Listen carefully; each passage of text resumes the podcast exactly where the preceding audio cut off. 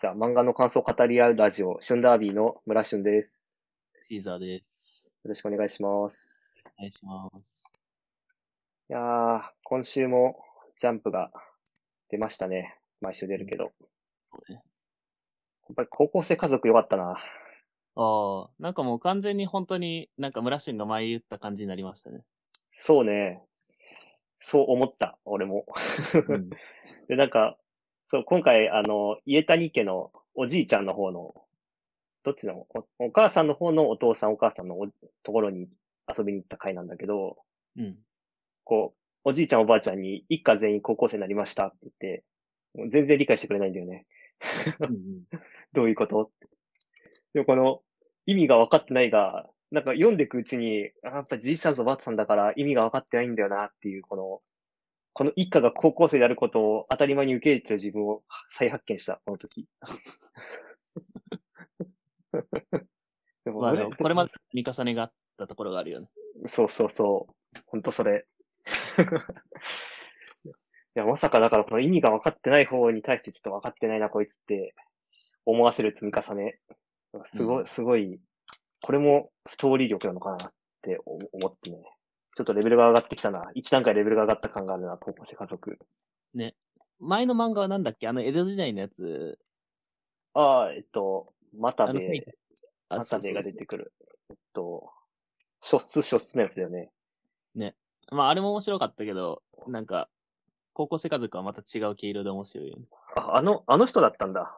全然気づかえなかった。あの人、あ、そう、確かあの人だと思うんだけあ、ど。本当絵だ柄仲間亮。確かに見たことあるな、前だなと思ってたけど。うんうん。ああ、そうなんだ。絵柄は一緒だよね。言われてみれば、なんか、あの、アクタージュが吹っ飛んだのの枠のに入ったなとは思ってたんだけど、あそうか。そそうすると、この人、あれだな、この仲間亮先生は、うん空いた枠に入ってくるのがすごいタイミングがいいというか、うまいというか、そうね、あのなんか、あの、ジャガー3枠に入ってきたりとか。ねえ、あと、い磯部か。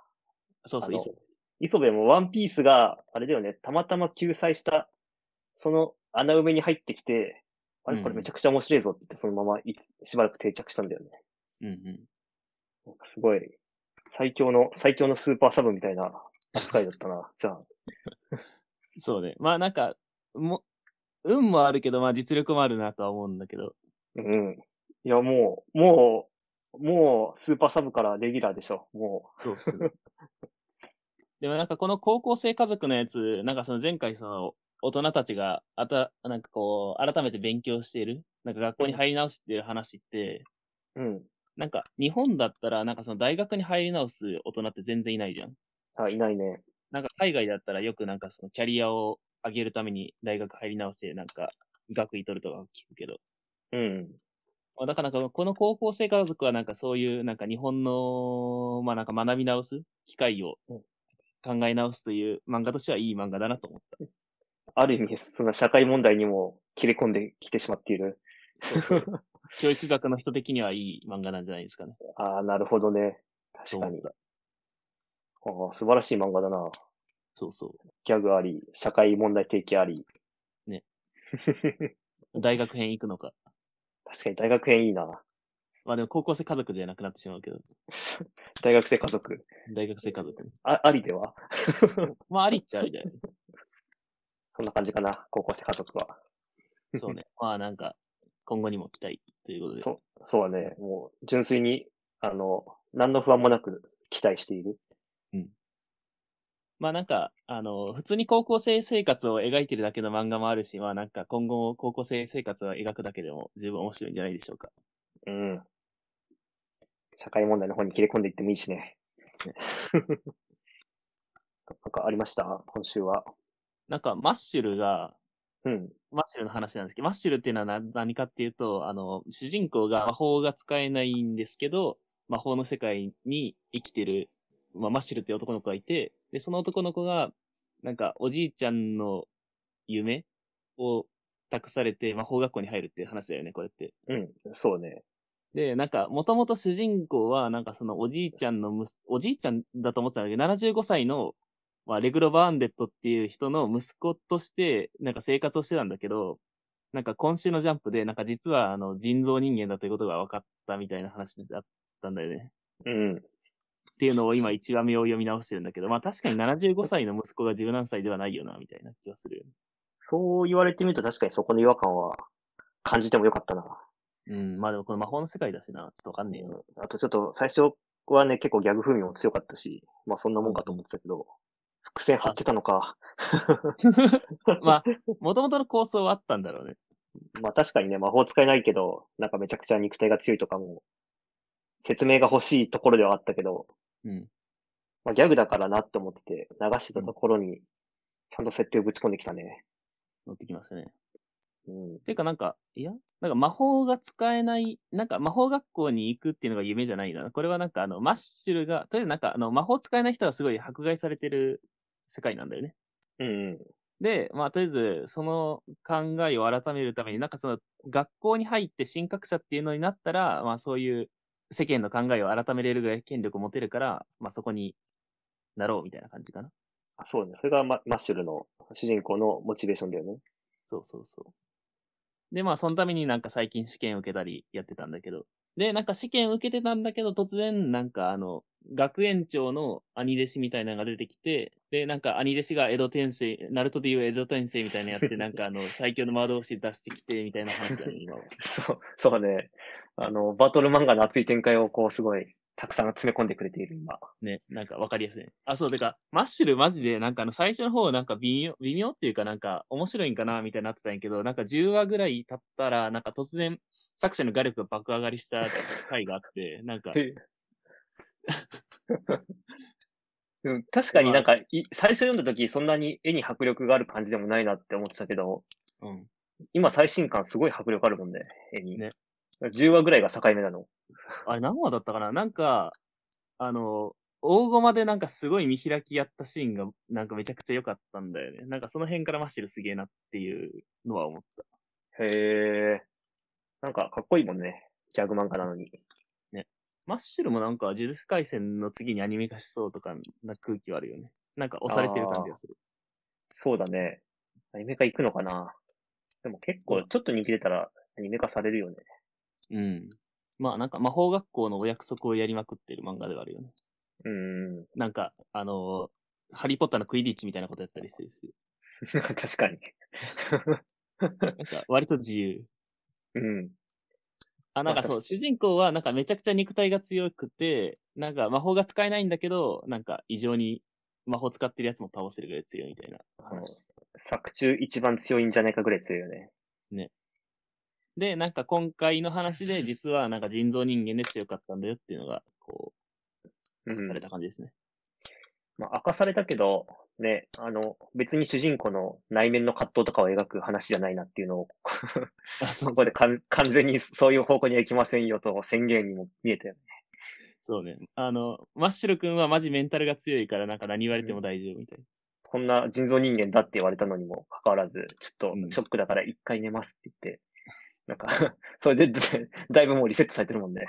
うん いや、そうマッシュルも安心して、ちょっと、あの、楽しめる。そう、なんか今マッシュル、なんか、何話だったかなと思って見てるんだけど、うん。まあなんか、どの話かっていうと、なんかあの、1年生と2年生が合同で授業を受ける話があって、うんうん。で、なんか森の魔物倒そうっていうやつなんだけど、なんか2年生のすごい性格悪いやつが出てきて、で、なんか、味方ってか、クラスメイトがやられちゃうんだよね。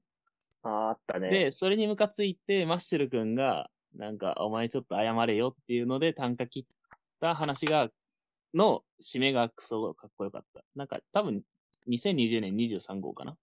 で、あの、10発殴る、なんかその、クラスメイトが10発殴られたから、なんか、10発返すなって言って、マッシュル的には、これは ?14 話か。14話で、なんかまあそういう見開きの大金でボーンってやったシーンが超かっこよかった。へえ、なんか、え、マジこんな書けんのみたいな、なんか、 急に。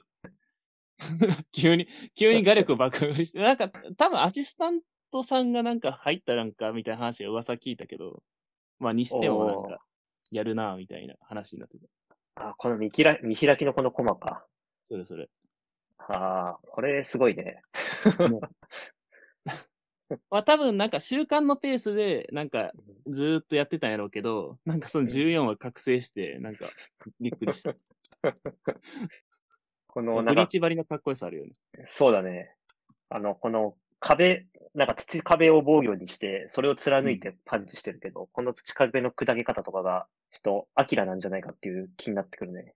そうそう。うん、このかけら全部合わせたら、元に戻るんじゃないかっていう、元のこの壁の絵に。っていうぐらい、すごいしっかり、 かっこいい、ねめちゃくちゃかっこいい一枚になってる。そうそう。という、おマッシュルは、まあ、絵も話も十分。なんか、でもこれはなんか結構子供向けっちゃ子供向けだよね。ーそうだね。まあ、ジャンプらしいというか。ワンパンマンみたいな、みたいな分かりやすさがあるよね。ああ、確かにね。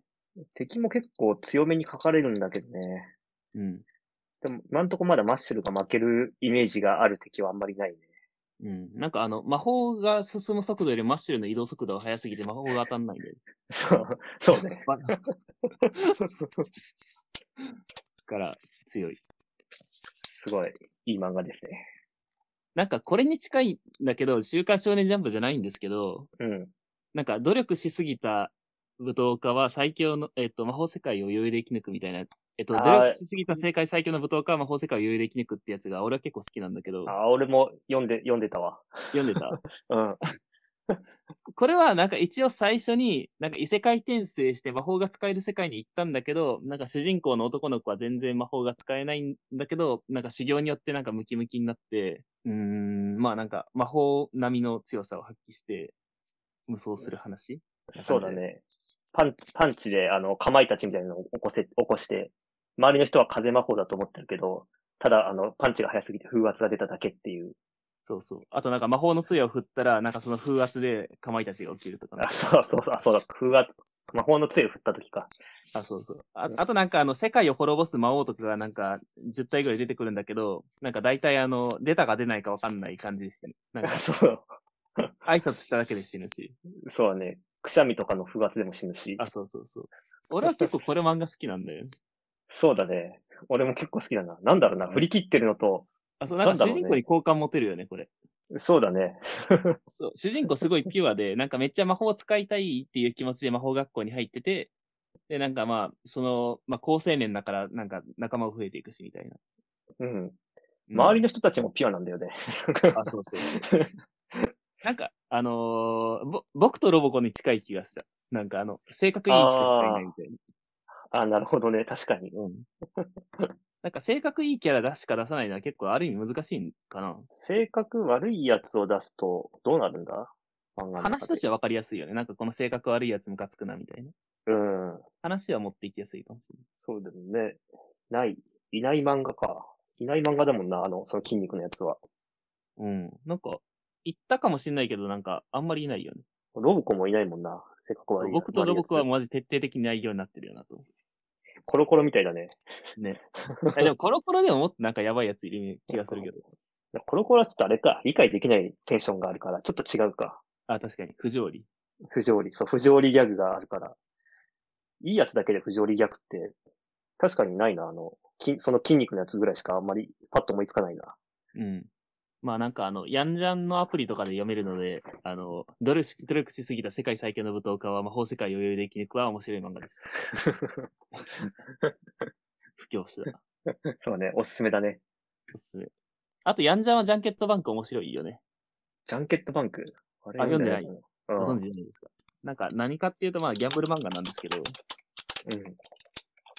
なんかとある銀行が、あのまあ、あのまあ現代日本が舞台なんだけど、まあとある銀行が極秘ですごい高額のギャンブルやってるんですよね。うーん。で、そこに、まあ、普通しん、まあ、あの、主人公の三たらいくんは銀行員なんだけど、突然、その、まあ、優秀だからギャンブルの特4っていうところに移動になって、で、そこで、まあ、普通シーンっていう人の担当をしながら、なんかギャンブルを横で見てるんだけど、うんうん面白いよ。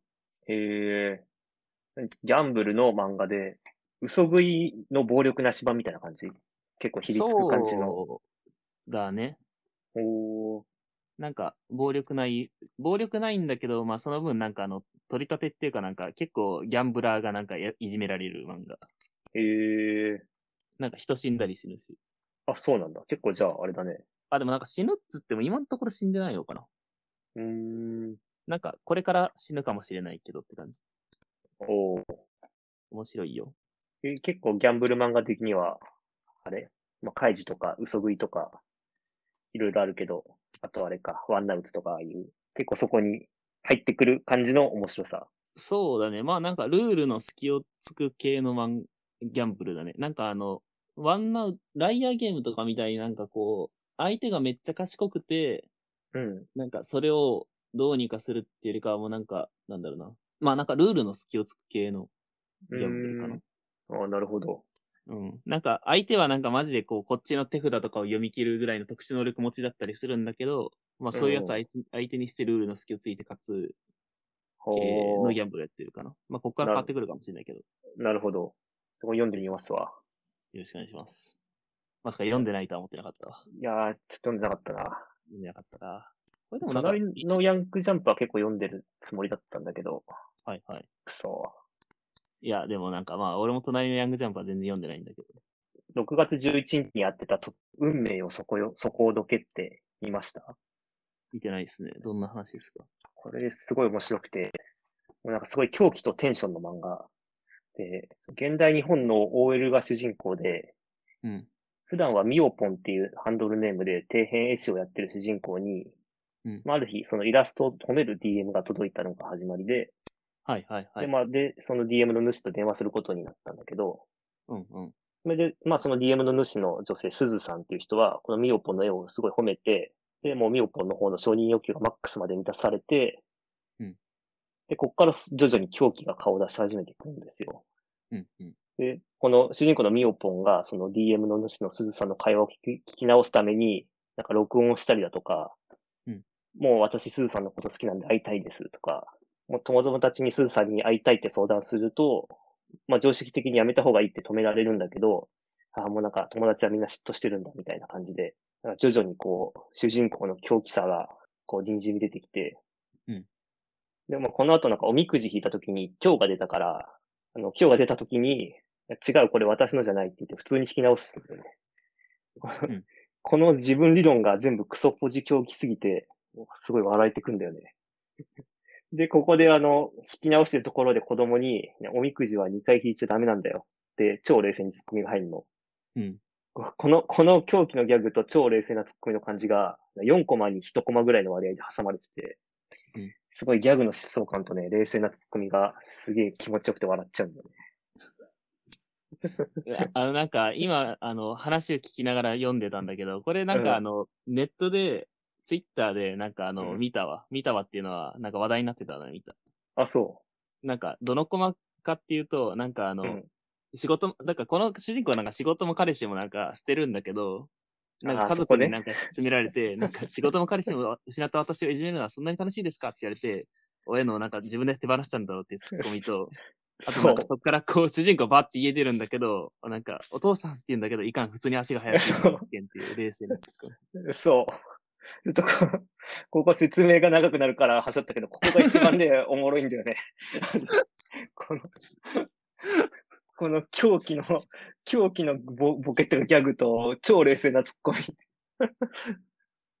これがね、もう見事で。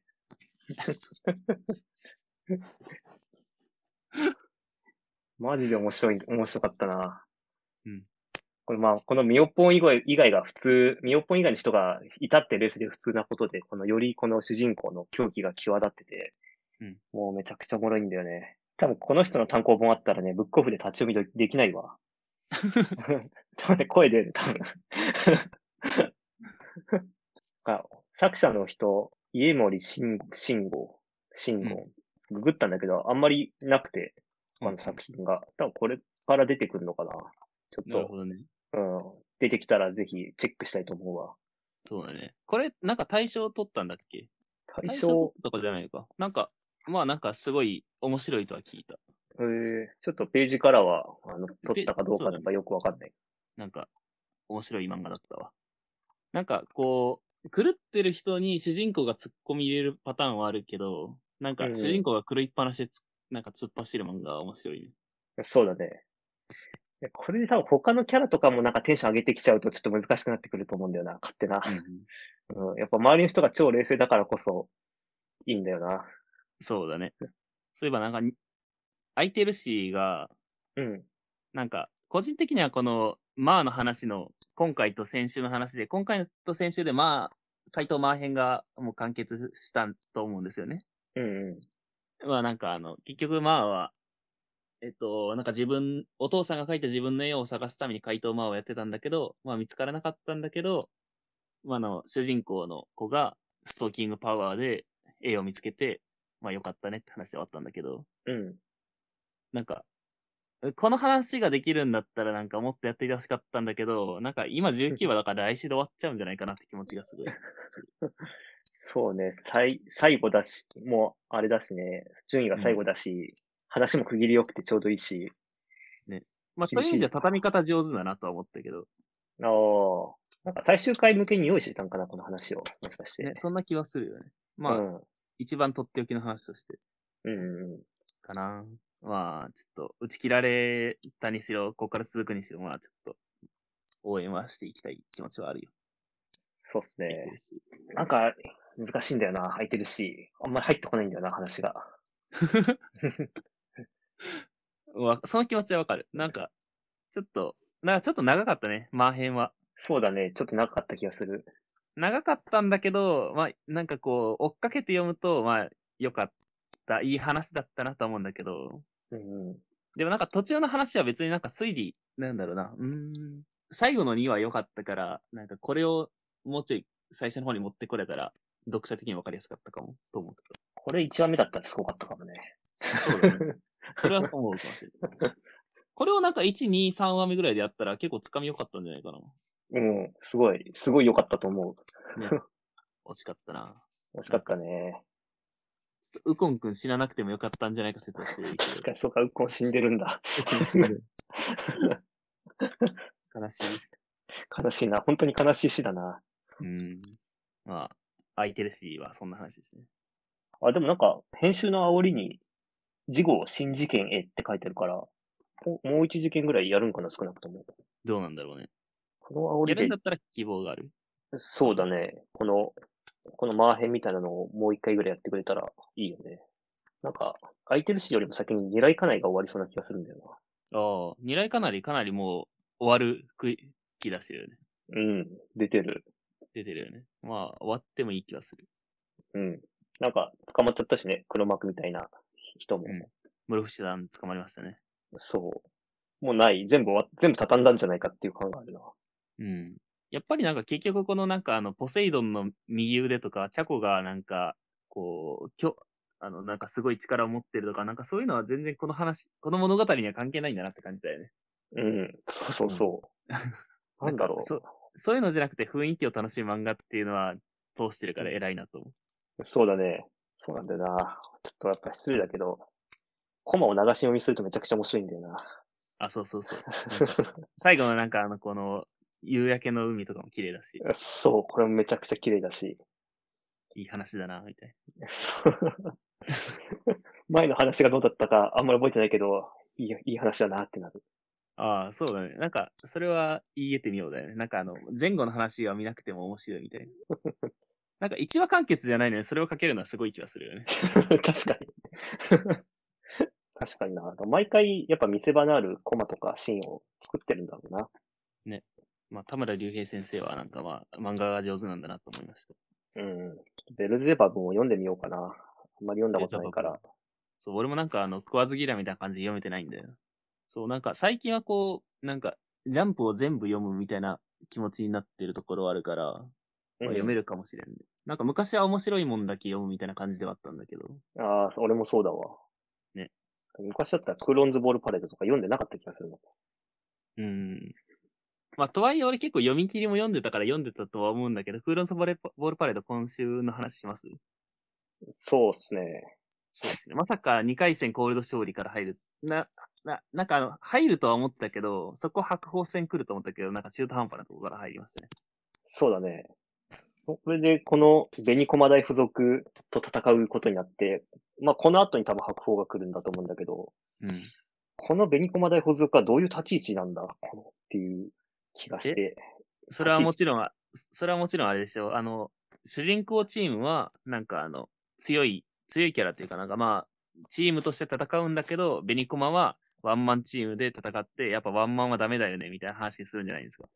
ああ、そっちじゃないの俺はちょっとまだ白鳥と戦うには、レベルが足りないから、ここでワンマンの火伏せ一機を倒す過程でレベルアップを書くのかなっていう。これあー修行なるほど修行編なのかなってちょっと思った。うんうん。あ、いや、今週何が起きたかっていうと、なんか、あの、椿くんの、なんかライバルみたいなのが六水館にいたんですよ。うんうん。六水館高校っていうところに。そこになんかショートとセカンドが、あの、椿くんのライバルだったんだけど、その六水館高校が、そのベニコマ大附属にやられて、そのベニコマ大附属って一体何者なんだみたいな話だったんだよね、今週は。そう。そうそうそう。そしたらそこの紅駒大付属の火伏せ一機っていうのが、まあ、すピッチャーかつ4番で、こうめちゃ、こいつのワンマンチームでめちゃくちゃ強いっていう。うん。で、次こいつと当たるんだよね。当たるんだよね。ピッチャーとして立ちはだかるのは非常によくわかるんだよね。この火伏せ一機が。うん。で、バッターとして立ちはだかるのかどうなのかっていう、ちょっと違うな。バッターとして立ちはだかると思うんだけど、うん。多分こいつ以外打てないと思うんだよね。この、うんこ国立山高校のうん。ピッチャーを。うん。だから、ゲームとしての見せ場はあんまりないんじゃないかっていう気がなるほすどるんだよ。そう。だから、あくまでこの火伏せ一機をどういうふうに投手として攻略するか、打者として攻略するかっていう、やっぱり修行なんだろうなっていう気がする。なるほど。まさかのこいつが、あの、この後仲間になるっていう展開もちょっと想像したんだけど、うん確か高野連規則で、あの、高校変わったら半年か1年ぐらい試合出れないはずなので、多分それはないんだよな。なるほどね。なんかこれが日の丸相撲だったら、なんかあの、ジャンプに昔日の丸相撲っていう相撲漫画があったんですけど、うん。なんかこれだったらレスリングやってるフィジカルエリートのちぎああ、ひろだっけと、あの、対戦して、なんか相撲で打ち負かしたから、相撲部に入るとか、まあそういう流れはあったんだけど、なんか、そうそうそう。まあ、敵としてやんだな、みたいな感じで。そうなんだよね。まあちょっとどういう風にやるのかなって思ってる。この修行編を。そうだね。たただ、今回野球としてはあの、ロボコの野球もかなり面白くて、 ロボコの野球の方が面白かったんじゃねえかと思ってしまったんだよな。あの、いいっすよね、僕のロボコ。そう。今週はね、 たまたま、たまたまというか僕とロボコ野球界で、うん。ガチゴリラ対ロボコみたいな感じの構図で、最後、ガチゴリラがそのロボコを攻略するんだけど、そのうんガチゴリラの打撃のシーンの一枚絵がめちゃくちゃかっこいいっていう。これなんかのパロディなのかなこれ何なんだろうな。あんまりなんおわかんない。なんか既視感ありそうな感じだし、うん、なんかある。なんかだったんだろうなって気がす背中が、うーん、わかんないな。55だからゴジラ松井と同じ背番号だけど、こんなフォームでホームラン打ってるシーン、印象はあんまあんまりないしな。る。うん。なんかまあ、とりあえず僕とロボコは、なんかあの、なんだろうな、ドラえもんのキャラクターみたいなのが出てくる漫画で、 で、なんかドラえもんに当たるのがロボコなんだよね。ああ、そうだね。そう。で、オーダーメイドっていうものが存在する世界なので、まあロボコみたいな存在いっぱいいるんだけど、なんか普通のオーダーメイドはめっちゃ可愛いんだけど、ロボコはなんか、うーん、ロボコは何なんだろうね。何なんかすごいいかついこんなそうだね。姿ロボコ。まあなんかロボ、ドラえもんの世界観の中に一人だけ男軸のキャラクターがいるみたいな。ああ、正しい。そんな感じ。 で、なんか今回は、その、まあ、ガチゴリラっていうジャイアンみたいな立ち回りのやつがいるんだけど、なんか、そいつの野球界だよね。そう。で、なんかなぜかロボコが、なんかあの、相手チームの、えっ、と、選手を一人なんか事故でやっちゃったから、ちょっと代打で入りますみたいなうん、感じだよね。そで、なんかその結果、えな謎の魔球を投げたりすう。なんかめちゃくちゃ打撃もすごいし、バットに当てるだけでホームランを打つことができる 能力を持つ。る。そう。で、なんかさっきも喋ったけど、僕とロボコはなんかあの、ドラえもんのジャイアンとかスネ夫みたいなの出てくるんだけど、なんか、めちゃくちゃいいやつなんだよね。そうだね。そう。なんか、おなんだよ、おめえ、帰、あなんか、帰って宿題やれよとか言うけど、なんかそれは、なんか、おお前のためを思ってなんだぞ、みたいな、注意書きが入ってくる し。最初からそのキャラ決まってたんかないや、最初からやってたからそうなんじゃないやっぱそうなのか。うん。すごいな。僕とロボコ。まあ、なんか面白いと思ってたけど、なんか安定して面白いからずっと続きそうだね。そうだね。野球界でもクーロンズボールパレードを上回ってしまったから、もう、 もう何でもありになりそう。てか、なんか前も喋ったけど、なんか僕とロボコ他の漫画となんかネタが被る、てかなんか合わせる運命を持ってるからなんか強いよね。うんそうだね。人が死ぬ回でガチゴリラ死ぬし、あとなんか、アンデと安楽で漫画持ち込む回で漫画持ち込むし。うんそうね。 まあ野球は別にずっとクーロンズボールパレードやってるから、そうだね。なんかまあ被ったって感じじゃないけど、やっぱなんかちょっと対比しちゃうよね、こう。ああ、ー同じ、まあ野球だね同じ感じだって、そう、野球だって。うんうん。あとそうか。呪術回戦が今週で救済になっちゃうのか。そうだね。まあ、休んでほしいですね。ね。てかなんか、ゲームも作ろうとしてるっぽいよね。なんか、呪術廻戦。あ、そうなのあ、そうそう。なんか、ソシャゲがわかんないけど、なんかゲームも出るし、なんか映画もやるしで、なんかアニメもやってたしで、まあ相当疲れてたんじゃないですか。マジか。本当だ。呪術回戦ファントムパレード。うん。リリース時期やゲームシステムの詳細などは明らかになっていない。うん。うん。まあ、スなマんかホアプリで。おーイケイケやからいろいろやりたいのはわかるけど、ちょっと作家さんに負荷はかけない方法でやってほしいよね。とは言ったものの、やっぱ作家さん的には全部なんか見たかったりするんだろうなとは思うんだけど。そうね。読者への皆様への、うん片見ゲゲ先生のコメントはすごい、救済して、なんか申し訳ありませんみたいな感じだったね。うん。でもなんか本人的に元気と思ってもなんか周りから見てやべえ時はあるから、まあ、ぜひ休んでほしいですね。そうね。そういう意味では編集部グッジョブだったね。そうね。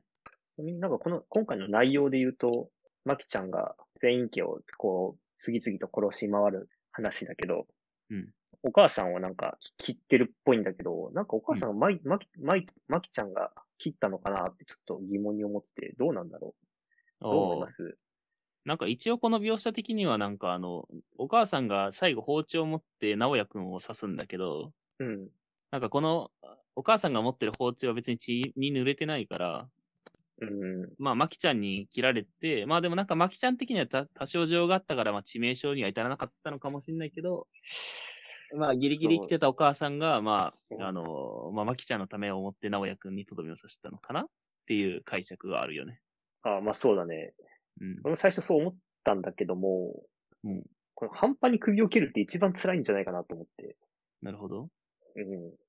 あえてそんな一番辛そうな殺し方をするのかってちょっと思ったんだよね。そうすると、これ自分で首を切ったんじゃないかと、恐怖で。なるほど。うん。まあた直だその接描かれてないからわかんないよね。そうそうそう。でも、ただこの包丁に血がついてないから自分でやったにしてもちょっとなんか、類推できないなと思って。うん。まあ、あんまり本編と関わりなさそうだから、まあいいかって思ってるけど。まあ、直接書かれてないけど、まあなんかあの、お母さんの嫌って言ってるいに対して血を血が吹き出てるから、まあ、切られたんちゃいますかねと俺は思うけど。ああ、そうそう、喋ってる途中で切られた感があるからね。うん、まあ、ということで、全全員池は滅ぼされましたということで。うん。ようやく、でもこの救済が明けたらようやく死滅回遊か な。ほんまに死滅回遊入らないかな。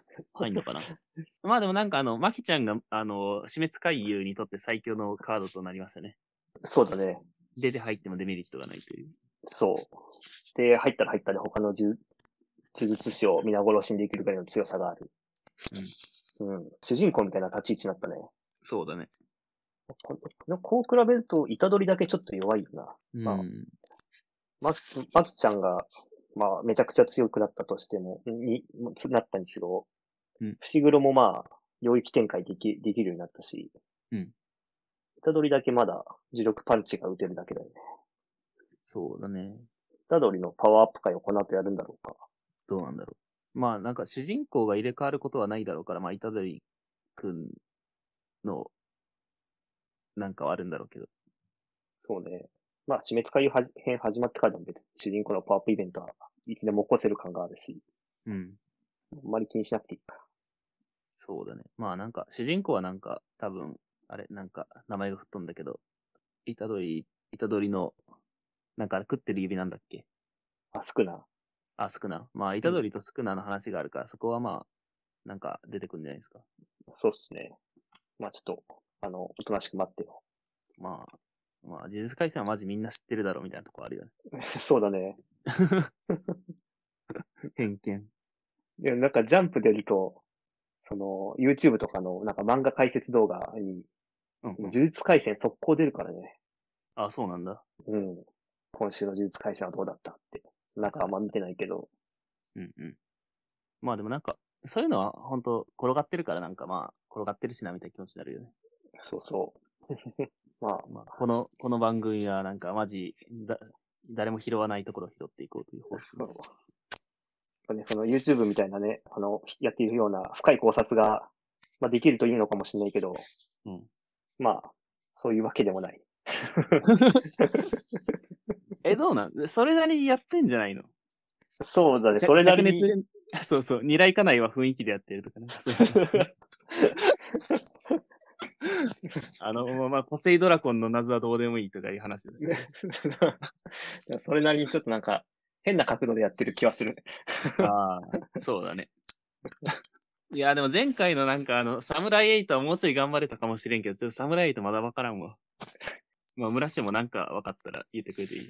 そうだね、ちょっと読み直しておこう。うん。なんちょかっと、とりあえず一巻は読み直したんだけど、うんうん。まあ、まあ、一巻はまだなんかちょっと、うん、とりあえずい一旦我慢して思うかみたいな感じで、うんうんあんまり何もわからないんだよな。何もわからないということが、まあ話が始まったっていう感じが。あマジしでま、すねなどうんどこが分かんなかったいや、やっぱり、その、あれだね、あの、キーホルダーのうんうん。鍵とか、いや、多分キーホルダー設定というよりは、なんか主人公の性格がよくわかんないなっていう感があったかな。いや、なんか主人公の性格がよくわかんないというか、なんか主人公あんまり好きになれないなって思った気がする、一巻は。なるほどね。うん。あんまり、あんまりそんな、なんかあんまり印象に残ってない。そうだね。なんか主人公、結構、なんだろうな、世間知らずで、なんかいろいろ悪いことしちゃうよね。そうそう。あお父さんも結局主人公のせいで死ぬみたいな、せいではないけど、うんうん。え、じゃあなんか主人公のために、なんか自分の身を挺して、なんかあのーまあな、必殺技みたいなの放って死んだよね。ああ、そうだね。そうそう。まあ、おあな父んかさあんのかわいそうとは思っ たけど、主人公かわいそうとは思わなかったんだよな。なんなんだろうな。主人公のキャラクター大事っちゃ大事だよね。そうね。どうすればよかったんだろうね、あれ。まあ、やっぱりね。ううんん。巻き込まれ系主人公っていう手もあるけど、うん。でもなんか巻き込まれ系主人公にはなんか、なんだろう、動く範囲が狭まっちゃうよね。やっぱなんか宇宙に行くんだったらまあ、イケイケの方が良かったのかな。難しいよな、そう言われると、主人公の性格って。うん。サムライエイトみたいな主人公どっか、なんかあったかなナルトはナル、ナルトは一応近いのかなあとは、うん、まあ、近い感はあるけど、うん。どっち、二人ともなんか、暗い過去っていうか、それなりのバックグラウンドを持って、なんかやっぱナルトの主人公は結構頑張り屋っていう感じの印象が最初あったけど、うんうん、みんなに認められるために、なんか努力して、でも、忍術がうまく使えなくて、みたいな、でも頑張って、みたいな。あの主人公は、なんだろうな、寝たきりの状態からいきなりレベル100の力を手に入れて、うんうなんだろう、あんまり、あんまり重なるところがないような気がする。ん。なるほどね。ちょなっんだろと、うな。なんまだなんとも言えないわ。いや、でもなんか、結構主人公の性格が無理みたいな話を聞くから、サムライエイト。ああ。まあ、村氏もこの間なんかあの、カツ丼食いて、じゃあカツ丼食いてじゃねえわ。なんかあの、天ぷらとかすき焼き食いてってゆ姫に言ったのに、カツ丼食っちゃったてへとか言うながら話してたしあれですか、あれが、だからびっくりしたのが、周りが何も突っ込まないんだよね。それがあ普そう通のせ、それが普通の世界観っていうのがちょっとびっくりしたね。しかもあの話すごいところは、姫も別になんかあの、ひどいわとかも言わないし、なんか良かったとも言わなくて、なんかあの、敵が現れるんだよね、あの後。すぐにそで、敵が現れて、まあ敵とどんちゃかやった後に、まあなんかみんなでなんかあの、姫の手料理を食うシーンがあったんだけど、う。うん。まあカツ丼には一切触れないよね。そう。その、その会話回し何なのと思って、 なんか、ただ、ただ心象悪いだけじゃんと思って。 多分、多分だけど、なんかあの、げっそりした八丸が面白いんじゃないかって作者がやったけど、思ったより滑ってて、あ こあ、れあかんわと思ってさっさと飯を食わして直したんだとは思うんだ けど、まあなんか意味わからんよね。 そう。 ちょっと読み直すモチベが湧いてきたわ。どんど。うん早くそこまで行きたいな。そこ、あそこ結構最後の方だよね。そうだね。意外にあれ最後の方だよね。うん。なんか侍へとなんか何がわからんって、なんか、侍の鍵を使って何かを開けたこともないのに、みんなが侍のことを鍵鍵って呼んでるのがちょっと腑に落ちないよね。ああ、確かに。そう、神の視点的には侍は鍵なんだろうけど、ちょっとなんか、うそこに生きてる人たち的には別に鍵じゃないよなって気持ちになるよね。そうだね。と俺は思った。うん。まあ、で読者的にはマジ意味わからんなと思った。このキーホルダーって。あ、 鍵なんだそもそもホルダーって呼ばれてるけど、ホルダーとはみたいな。確かに。い明らかにキーホルダーありきやろみたいな。やー、うん、まあ、サムライエイトはいろんな物議をかましましたね。そうだね。なんか本当の SF 好きの人とかが読むとどうなる、どういう感想なんだろうな。どうなんだろうね。なんか、考察サイトとか調べればいいのかな。そうだね。ちょっと読んだ上で調べてみよそう。なんか外人は結構好きだった人はいたみたいだけど、う。へえ。噂では。ちょっと俺も追いかけてないけど。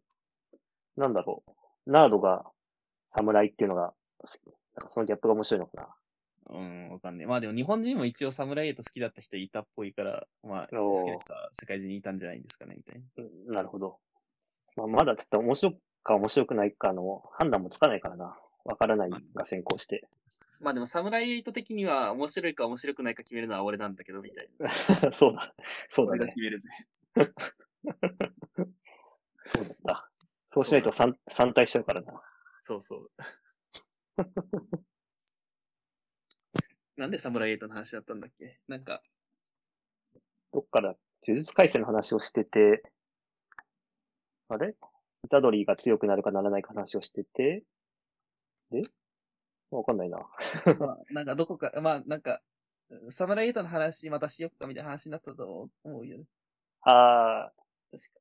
そうね。あ、そう、考察、他の、他の考察チャンネルとかの、とはちょっと考察の感じがち、感想の言い合いが違うよなって言って、サムハチもう少し、あの、うまく、うまいこと考察できればよかったなっていう話だった気がする。なんか、ちなみに雨の降る読んでますあ、読んでる。なんか、今週やってること分かった今週、うんあ、今週、まあ、わかったよ。マジ。なんかちょっと解説欲しいんだけど。今週はこの、ルこの主人公たちがルセットっていう組織に入るために、まあ、試験を始めてたんだけど、うん一、人ダークホースみたいな存在がいて、うんさ参加者に。で、そいつがなんか試験生を勝ってると。うんで、なんかこいつはなんか立ち位置的にちょっとなんか敵役っぽい感じで、うんうん。で、試験生を勝っていたらその主人公二人もそいつと開口して、で、戦うことになる。これでも別になんか試験として悪いことしてないよね。うん。試なん験かとして悪いことはしてないね。ね。うん。まあ、ただまあ主人、なんかまあこの相方がなんかルセットとしてこういうのは見逃せないみたいな話をしてるから、まあそういうことなのかなそういう意味だと確かになんでこんな大ごとになってるのかよくわかんないな。うんうん。なんか雰囲気としてはそうなんかなと思ったんだけど、なんか、あとなんか捕獲用カトラリー、捕獲用の用具で、なんかあの受験士を捕まえて、ペアを捕まえたら合格って言ってたじゃん。うん。なんか主人公先週なんかボコボコにしたやつを別に捕まえる素振りもなく、なんか自分のコンペイトどこかなみたいにやってたりするし、なんか確かに。みんな試験を真面目にやってないんではみたいなとか。 ああ、確かに。そう。あとなんか、ポップコーン使いもなんかあの、他の受験生ボコボコにしてい、いや、ボコボコにしてるけど別にルールで禁止はされてないし、なんか、なんかこう、あんまり腑に落ちない漫画だなって最近思っている。確かにな。あこれも二大化ないワークなのかな。なんか深く考えてはいけないの。あ、難しいな。うん。まあなんか、絵的には迫力あるよね。なんかあの、ポップコーン爆発して。そうだね。多分あの、気合入った大駒だけをつなげると、うんあの、このポップコーンのやつが暴れて、やられて、主人公が最後怒るっていう。あ、そうそう。なんか相方が盾になって、格好つけて倒れるけど、主人公がマジだせえ名前っていう見切りでうん締めるのはかっこいい。かっこいい。確かにこの そこだけ見るとすごいかっこいい。でも、その間のつなぎを見ると確かに、何やってるんだ、こいつら、とは確かになる。ね、なんかあの、主人公がコンペイトっていう体を鍛えるなんかアイテムを落としちゃったから探してるんだけど、うん。なんか先週もなんかあの、他の受験生芝居った時に、他のし受験生がパクればいいじゃんと思ったりましたし、あね。そう、なんか、こう細部が気になってしまう。そうけど確かにこん、今回のやつで自分のコンペイト見つけたときに、あったあった、うんこれだ、私の落としたコンペイトって言って、うん別に自分が落としたやつじゃなくてもいいのではって思ったけど、うんななぜ私の落としたを強調するのか。なんか、体に適合する何かがあるのかな知らんけど。うーん。うん。わからん。なんか今後明らかになるのかもしれない。そうね。まあ今回は、どうなんだろうな。もうわかんねえな、確かに。そう、なんかあの、試験、あの、ハンターハンターのキルアだってこういうこと言ってたじゃん。他の、はい他の受験生をボコボコにして自分だけ合格とかやったじゃん。っあ、やってたね。て考えるとまあ別にいいんちゃうと思うけど、まあなんか、ルセットとしては許せない、許されないのかなまあ、知らんけど。やっぱり治安を維持する組織だからなのかな。なのかなうーん。まあ、まあ、じゃあこのポップコーン使いは、あの、不合格ということで。でもなんか監視カメラが全部壊れてるからわかんないんだよね、多分。このうんルセットの試験官はこいつがポップコーン使って爆発してるってことも。うん。うんうん。まあ、こいつがいきなり不合格になるのか、どうなのか。まあわかんねえな、もう。なんかそういう話じゃない、 そういう話じゃない気がしてきた。てか、よく見たらこれ、あい雨の降る原作と漫画が別なのか。あ、違うんだ。そう、なんかあの、竹口一本原作と、みたらしサンタ漫画って書いてある。ああ、本当だ。原作があるっていうことは、多分ストーリーはそれなりにしっかり作ってるんだろうな。うん。ということは、その、コマ、コマに書いてる、書いてないで、だいぶあれなのかな。そのストーリーがうまく言えてるかどうかがあるあるんかな。うーん、わからん。わからんな。まあ、なんか、雰囲気漫画としてはいい感じかも。なんかこの、この男のやつ、主人公サイドの男のやつのキャラの掘り下げとかは結構まあ、なるほどこういうキャラかっていうのは今回の話でより深まってる気がするんだよな。うん、うん。なんかちょっとか、かっこつけのキャラだったけど、あのーここぞという時にもかっこつけて、自分がやられそうな時にもずっとかっこつけるっていう。まあ、ある意味かっこいいキャラっていうキャラ付けは、この漫画でできて、この話でできてるような気がするんだよね。うん、うん。でもそれだけかな。まあ、ちょっと今後に期待ということで。そうだね。そう、だからぜこのルセットの試験を始める時もギリギリのなんか論理展開だった気がするんだよね。あ、そう。あの、俺はなんか納得いかなかったけど、村俊が納得した話を聞いて、まあ確かにな、ギリ納得できるかなみたいなところには持っていけた気がした。 今回のその、 このし、そこの、誰もこの試験真面目にやってない状況は、 ちょっとわからない。そう、なんか俺が受験生だったら、このぶ倒れてる受験生を、よっしゃ、ラッキーとかで捕まえてるんだよね。うん、そうだね。 捕まえたぜとかやってるんだけど、誰もなんか別に、ポップコーン使いやべえみたいになってるから、まあ、倫理的にはそうなのかな。うん。てかなんか、現場になんかあの、このルセットの人配置しておくべきだよね。そうだね。そもそも。まあ一応監視カメラで見てて、有事の際は駆けつけるみたいなススタンスっ、ぽいけど、うんなんか、カメラが壊れて、今どうなってるんだ、現場は、みたいな。 まあちょっとルソルセット内部がクソである可能性がこう、これで分かりましたね。そうだね。結構ガバなのでは。そう。現場力で持ってる組織かもしれない。ね。うん。だからルセットの、何が起こってるって言って。 いや、こっちも確かに何が起こってるだよ。わかんねえわ。 まあ、ちょっと、多分今後ルセットに入ってルセットがクソだということが、こう、明かされるのが分かりますね。多分きっと。そうだね。多分現場と上層部での、なんか、帰りがあって、いざこざに巻き込まれるんだなっていう気がするね。 という伏線としては正しいかもしれない。確かに掲載順位も上の方だし、そういう遊びをする要素はまだあるのかもしれない。ね、そう、ルセット内部がそう腐敗してて、もううん、こう、誰もこう、現場の配置をどうするかとかも意思決定ができない組織だったら、納得できる。そうね。だったらすごいな。 いや、きっとそういう漫画なんですよ。雨の降る。なるほど。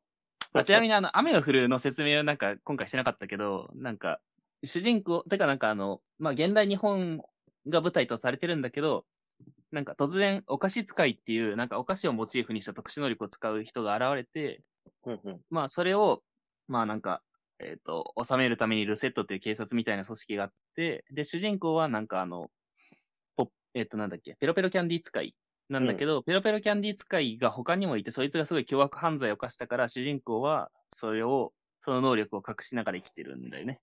そうだね。ヒロアカのの個性がおかしいを使ったば能力みたいな感じだよね。うんうん。そうだね。で、ヒロアカと違って、まあ、無個性の人が大多数っていう世界だよね。うん。だかだからこそこのお菓子使いを取り締まるためのルセットっていう組織がちゃんと機能しないと、まあ、治安が、ま、守れないと。ルセットも全員お菓子使いなわけじゃないんだよね、多分。てか、なんかどう大多数がお菓子使いじゃないんじゃないお菓子使いじゃないんだよね、そうだよね。そうそう。なんかあの、コンペイトーでなんかブーストかけてなんか身体能力上げてるみたいな感じだよね。うん。コンペイトーという存在からね。うん。お菓子突使い。如現れたココンペイトー。だから俺なんか 2, 2話か3をちょっと読み飛ばしてんだけど、コンペイトーが多分出てたんだよね。え、出てたのえ、出てないのえ突突然出てきたアイテムなのこれ。突然出てきたと思ってたけど。マジで。あ、い、2個、2話前ぐらいに、コンペイトーっていうものをを配布したよって話が出てた。うんうん。それが、だからこのルセットの試験が始まって初めて出てきたアイテなるほど。なんかあの、主人公はもともとなんか別の男の子とルセットと合流してて、そいつは使ってねえな。ム。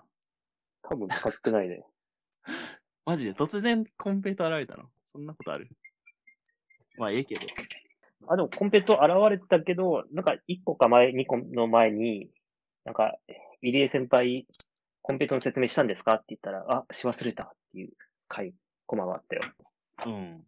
だから、あえて深く説明してない感はある。なるほどね。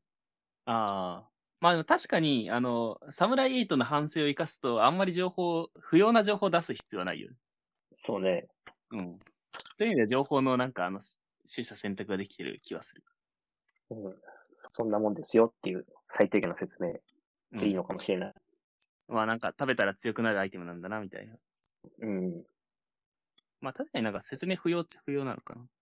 まああんまりね、コンペイトーにコマしてもしょうがない気はする。さ身体強化だけだったら。うん。え、ででもなんか、あの、の、そう、なんかそんなすごいアイテムなんだったらなんか、主人公も知ってるはずなんじゃないかなって今思ってて、おおそうでもないのかな。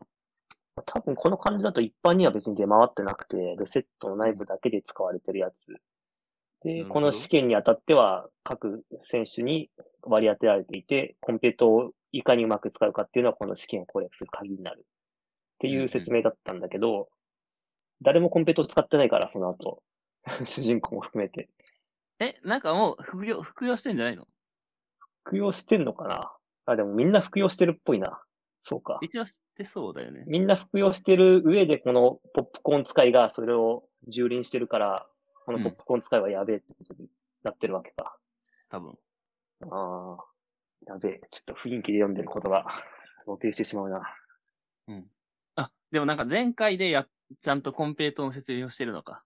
なるほど。そうそうそえ、でもなんかこの身体強化剤コンペイトーは、なんか、ルセットだけが使わなくてもいいんじゃないって思ってるのはなんでかっていうと、なんかその体が弱い人とかいるじゃん、世界には。う。うん。まあそういう人たちの補助剤としても使えるよね。まあそうだね。という意味では主人公もコンペイトーなるものの存在をしててもおかしくないんじゃないと思ってしまって。ああ、主人公はマジコンペイトー何するみたいな感じだったから。そうね。まあ、いっか。まあ、あうんの、その、ルセットという組織だけが、あの、所有してるものがあるんだね。そうだね。まあ、多もし分かなしんた、からあれじゃん、他のお菓子使いが出すお菓子かもね。コンペイトー使いが出すやつかもね。あセットな内い。にコンペイトー使いがいて、それを食べると身体力強化されるとか。はいはいはい。で、数が限りあるし、なんかその、一般に配布しちゃうと犯罪者が使って大変だから、まあ、うん。警察組織だけしか使ってないと。そう。っていう、まあ、推推測が成り立つかな。そう、でもなんか、雨の降るもこういうなんかあの気持ちを駆り立てる漫画だからいい漫画なんじゃないかなと思っている。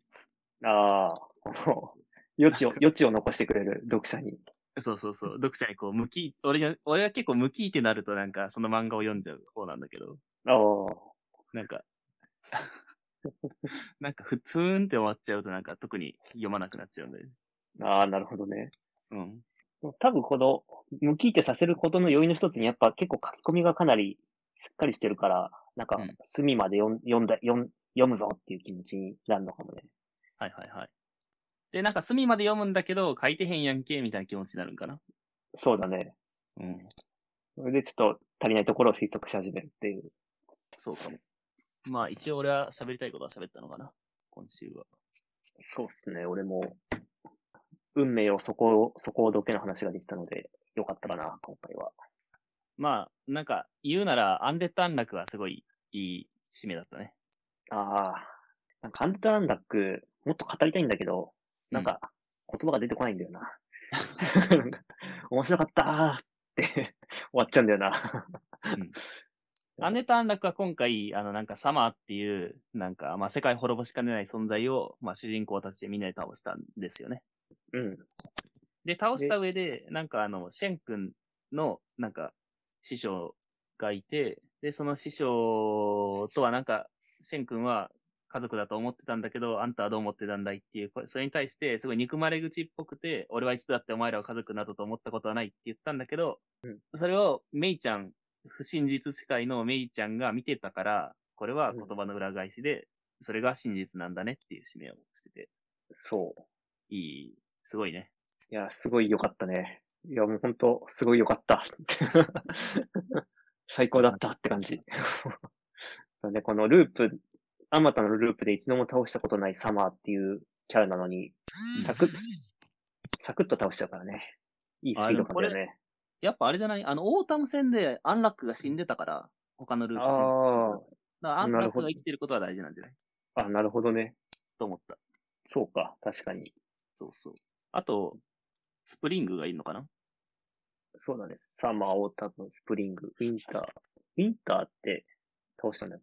いや、ウィンターは、あの、バーン連れたアンビリーが、なんか、倒すぜみたいな感じじゃなかっああ、そうか。だから主人公サイドはもう、あとスプリングだけか。たかないや、わかんない。ビリーがどうするのかわかんないけど。それビリーがよくわかんないんだよな。うん。うんビリーは一旦失敗させて、神を出現させたいんだっけなんかちょっとその辺忘れちゃったんだよね。まあ、まそたう今忘度れにちゃったな。うん。なんかタイム、タイムループ起こしたいみたいな感じだったけど。あ、そうそう。なんかあもの、うアンデッド安楽の説明をまたす ると、まあなんかあの、否定能力っていう能力を持った人たちがいる世界なんですけど、うんまあ現代社会が舞台で。で、まあどうもこの世界をループしてるっぽいんだよね。うんで、まあループしてるというかなんかあの、過去に戻るためのなんかアーティファクトっていう装置があるっぽくて、でまあ、うんただそれを繰り返しててもなんともならんから、ビリー君っていう人は、まあちょっと、この世を作った神を倒すぜっていう思想で動いてるのかなざくっと言と。あら敵が2ついるのか。この世を作った神と、うん。えっと、否定能力を授けアンダーたっていうか、アアンンダーダー、アンダー、アンダー、っていうか、その、この、サマーとかこういう、この、ああ。いや、それも全部神なんじゃない全の部神なのか。多分。ああ。あ、なんかあの本みたいなアポカリプスくんだけど。うん。このクエストをやっていくと人類が助かるんじゃなかったっけ助からないんだっけなんかなんだ100回失敗したらなんか終わりみたいな感じじゃなかったっけああ、そう、100回失敗したら終わりで、全部クリアすると、ハッピーエンドなのそこよくわかってない。全部。全部っていうのがあんのかわかんないけど、一応クリアしたら報酬をもらえるんだけど、ああなんか、無限にやんないといけないのかな俺ちょっとそこの終わりがわかってないんだよ。確かにそう、そこよくわかってないんだよな。なんかあの、延々とゲームをやらしたい立場からすると、まあ終わりはないのかもしれないとは思ったけど、うまあ、まあとりあえず100回失敗したら終わり。ん。なるほど。で、あと1、2回しか失敗できないんじゃなかったっけああ、確か。1回だったかな。なるほど。そう。まあ、で、今回その、えっと、てかなんかそのサマーとかウィンターとかは何かっていうと、なんかまあこの世界には、まあ現代社会って言ったんだけど、なんか概念っていうものが神から授けられるんだよね。うん。で、まあそのサマーとかウィンターとかっていう概念が、まあ現れたことによって得られたのかなうん。なんか前だったらギャラクシーっていう概念が与えられたことによって、この星以外の銀河系が現れたりしていた。ああ、あったね。そういうシーンが。ね、アンジャスティスのかっこいいシーンが。そうね。あ、そうそう。なんかこの漫画はなんかその否定能力を発動するときにすごいかっこいい見開きをするのが特徴でかっこいい。そう。異常にかっこよくなるからね。なんか 普段、普段描いてる絵、絵となんか違う、違うレベルでかっこいいからね。今回もすごいあの、み大駒使いまくってますね。アンそう。ストッパブルとアンムーブとアンタッチャブル。いやー、いい、かっこいいね。かっこいいね。ちょっと、アンデッドアンラックは読み返しとこう。設定を忘れてしまった。そうっすね。あ、そう、あーアンデッド・アンラクすごいのは、あの結構キャラを容赦なく切り捨てるところは、すごい、すごいなと思あう。あ、そうね。。普通なら大事にしそうな、なんかいろんな能力、否定能力値出てくるんだけど、結構バッサバサ死んだりする。うん。なんか能力の組み合わせとか考えてるのかなこいつはこの時出して、こいつはこの時いない方がいいとか、そういうの考えてるのかなかもしれないね。ああとそう、なんかそのキャラクターの否定能力と、なんかそのキャラクターの性格みたいなのがこう、マッチしてるというか、よく考えられてるなと思う。ああ、確かに。まあ、あんまりその言否った定能力を与えられたら、まあこんな性格になるよな、みたいなとか。うん。あんまりキャラ、キャラにギャップがないよね、そんなに。ね。もう見た感じ、スッと入ってくる。わかる。やっぱそこのずらしいらないよね。サムハチとかね。うん、なんか、そん、うん、そうね。そう、雨の降るもそうなんだけど、そこのずらしされるとちょっとわかんなくなっちゃうんだよな。そう、それはある。積み重ねがなく て、あさ例えば、ちょっとね、歌教員が、なんかすすごいクールなキャラだけど、なんか、さくらんぼをレロレロして食べるみたいな、そのぐらいのギャップでいいんだよな。そうね。こいつもしかしてやばいのではみたいな。うそうそうそう。 まあ、そんな感じかな、今回は。そんな感じかな。まあ結構今回は網羅的に喋れたんじゃないですかね。そうっすね。まあ、あの、関東からの坂本デイズは前から応援してるので、まあ坂本デイズさん頑張っていただきたいし。いやー、あれもめちゃくちゃいい良かったね。ね。やっぱなんか戦闘シーンうまいよね。いやー、うまい。大駒だし、なんか、魚眼、魚眼っぽい描き方とか背景、うん。なんか、歪ませたりとか、なんうんか、躍動感があるんだよな。ね。そう、なんか、これもなんかめちゃくちゃ面白い以外に感想が出てこないから。まあなんか、もうなんか縦がうまい漫画はなんかそうなっちゃうよね。別になんかそうスだトねーリーがどうとかじゃないから。そうね。まあもちろんなんかキャラクターに焦点当たれる話あるから、まあその時に喋ればいいかなみたいまあ、あと言うなれば、なんか、敵、敵みたいな組織が今2個出てきて、な。うんうん。敵の組織が2個出てくるとなんかちょっと興奮しちゃうんだよな。俺として は。なるほど。そう。なんか主人、正義と悪みたいな構造じゃなくなるからさ。うんうん。それぞれの正義のぶつかり合いと三角関係と利害関係みたいなのが出てくるから、うんうん、ちょっと、あ敵が二つ出てきたって思ってちょっと興奮したところはある。なるほどね。まあ坂本デイズにはなんかあの超能力者のシンくんがいるんだけど、まあそのシンくんの、まあなんか研究所に今来ている感じだね。うん。でまあなんか三つどもえじゃないけど、まあそういうことになっている。そまあこんなもんすかねう。。そんなもんっすかね。そうっすね。じゃあまあ、こんなもんにしときますか。はーい。はい。じゃあ、ありがとうございました。はお疲れ様です。はいご視聴ありがとうございました。い。バイバイ。バイバイ。